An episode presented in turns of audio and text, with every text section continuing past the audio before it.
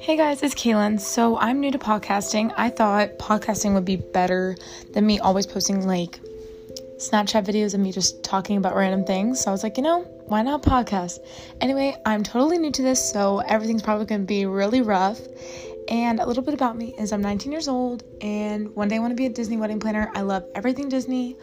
I love Mexican food. Chipotle is my favorite, and I'm addicted to coffee. So, yeah, thank you for listening to this if you are.